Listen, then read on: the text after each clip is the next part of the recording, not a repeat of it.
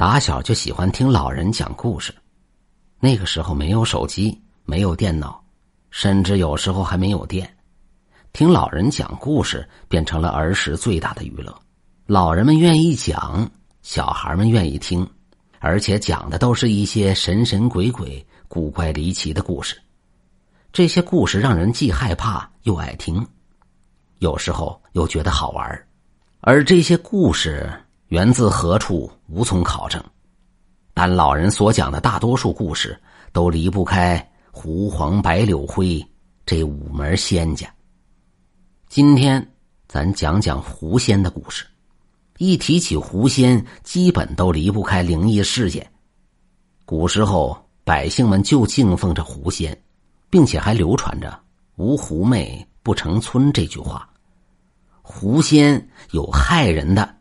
有使人丧失理智，甚至取人生命的，但也有美丽迷人、纯洁可爱的，甚至也有一些侠肝义胆的。正所谓“深山修炼度千年，今朝脱骨成狐仙”，半颦半笑炫秋水，一姿一态醉春山。风姿卓越无人识，界外桃源自流连。话说，在清朝康熙年间，洛阳城的郊外有一户姓丁的大户人家。丁员外曾经在朝为官，告老还乡以后，回老家重新修宅子。丁员外膝下有一独生女儿，姑娘名唤翠莲，年方二八，不但人模样长得俊俏，而且写诗赋词也颇有几分文采。姑娘才貌双全，自然有很多大户人家的公子请媒婆登门前来求亲，而他们全被丁员外一一回绝了。这倒不是丁员外看不上他们，只因小女碧莲早已是名花有主的人了。提起这桩亲事，那还是十几年前的事情。丁员外有一故交，也是在朝为官之人，姓刘。那刘家夫人怀孕时，丁夫人也恰巧怀孕，因此双方便给未出生的孩子们定了桩娃娃亲，并且将一枚玉佩一分为二做了信物。转眼间十八年过去了，丁员外心里盘算着，这刘家也该来人下聘礼了。果不其然，这一日早上，丁府的老家人刚刚打开门。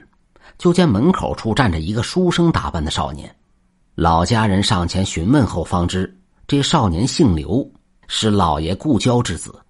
老家人禀告丁员外后，将这位刘公子请进家中。丁员外见这位刘公子模样帅气，言谈举止风雅，立时增添了几分好感。当得知正是故交之子后，便是满心欢喜。这刘公子从怀中。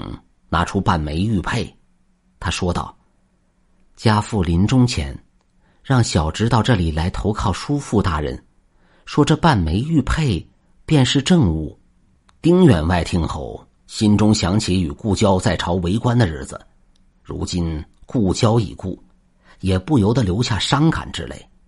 不过伤感归伤感，既然守孝三年之期已过，这婚事还是要办的。丁员外请人算了黄道吉日，准备为这小夫妻俩成婚。大户人家嫁女，那场面是当然不能小，更何况这刘家公子无亲人，也算是入赘的上门女婿，就更不能吝啬了。于是丁员外就请了当地最有名的戏班子，唱三天大戏，准备着好好热闹热闹。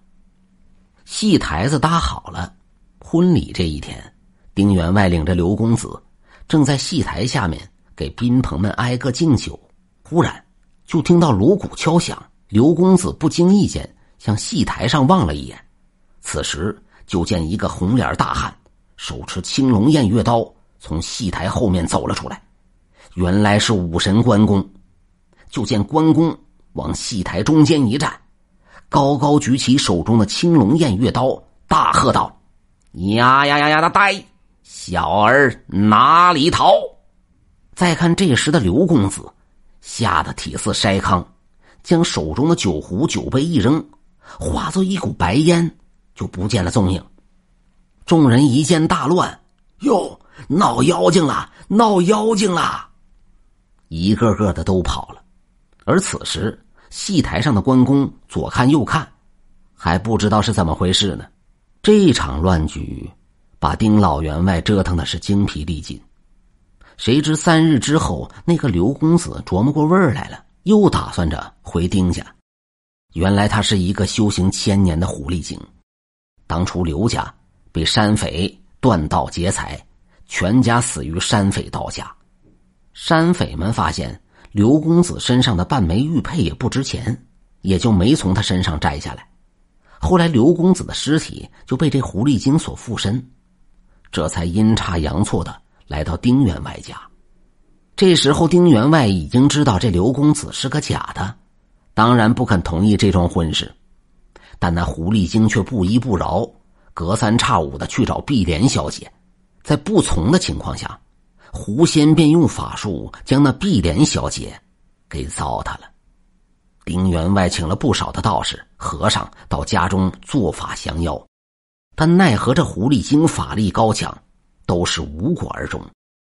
渐渐的，碧莲小姐的肚子却一天天大了起来。等到临盆那天，一下生了四胞胎。不用问，这肯定是那狐狸精的孩子。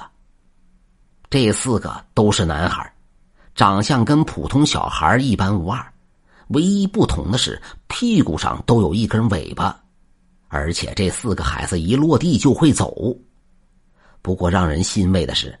这四个小孩对碧莲小姐都很孝顺。这四个孩子经常跟狐狸精外出，回来的时候还带一些瓜果梨桃来孝敬母亲。丁员外虽然伤心，但也别无他法，慢慢的也就从心里默认了。有一天，这狐狸精来到碧莲小姐的房中，表情当中透露着卑微的神情，说：“咱俩这缘分。”到今天已经尽了。昨天泰山娘娘得知我蛊惑良家妇女，罚我去泰山修路，而且永远不能离开。可是这四个孩子如果跟着你，街坊邻居难免会对你有所非议，还是由我带着吧。但是，他们四个这尾巴必须得割掉，不然修不成人身。你是他们的娘亲，就替我把他们的尾巴割了吧。狐狸精说完之后，就从怀里掏出一把小斧子，递给碧莲小姐。碧莲小姐手里拿着小斧子，眼泪扑簌簌的往下流。不管孩子是人是妖，这都是从自己身上掉下来的肉啊！如今要与自己分开。碧莲小姐最后心一狠，还是将孩子们屁股上的小尾巴一个个的割了下来。后来，这狐狸精拜谢了碧莲小姐，拜谢了丁员外，带着孩子们离开，从此再无音讯。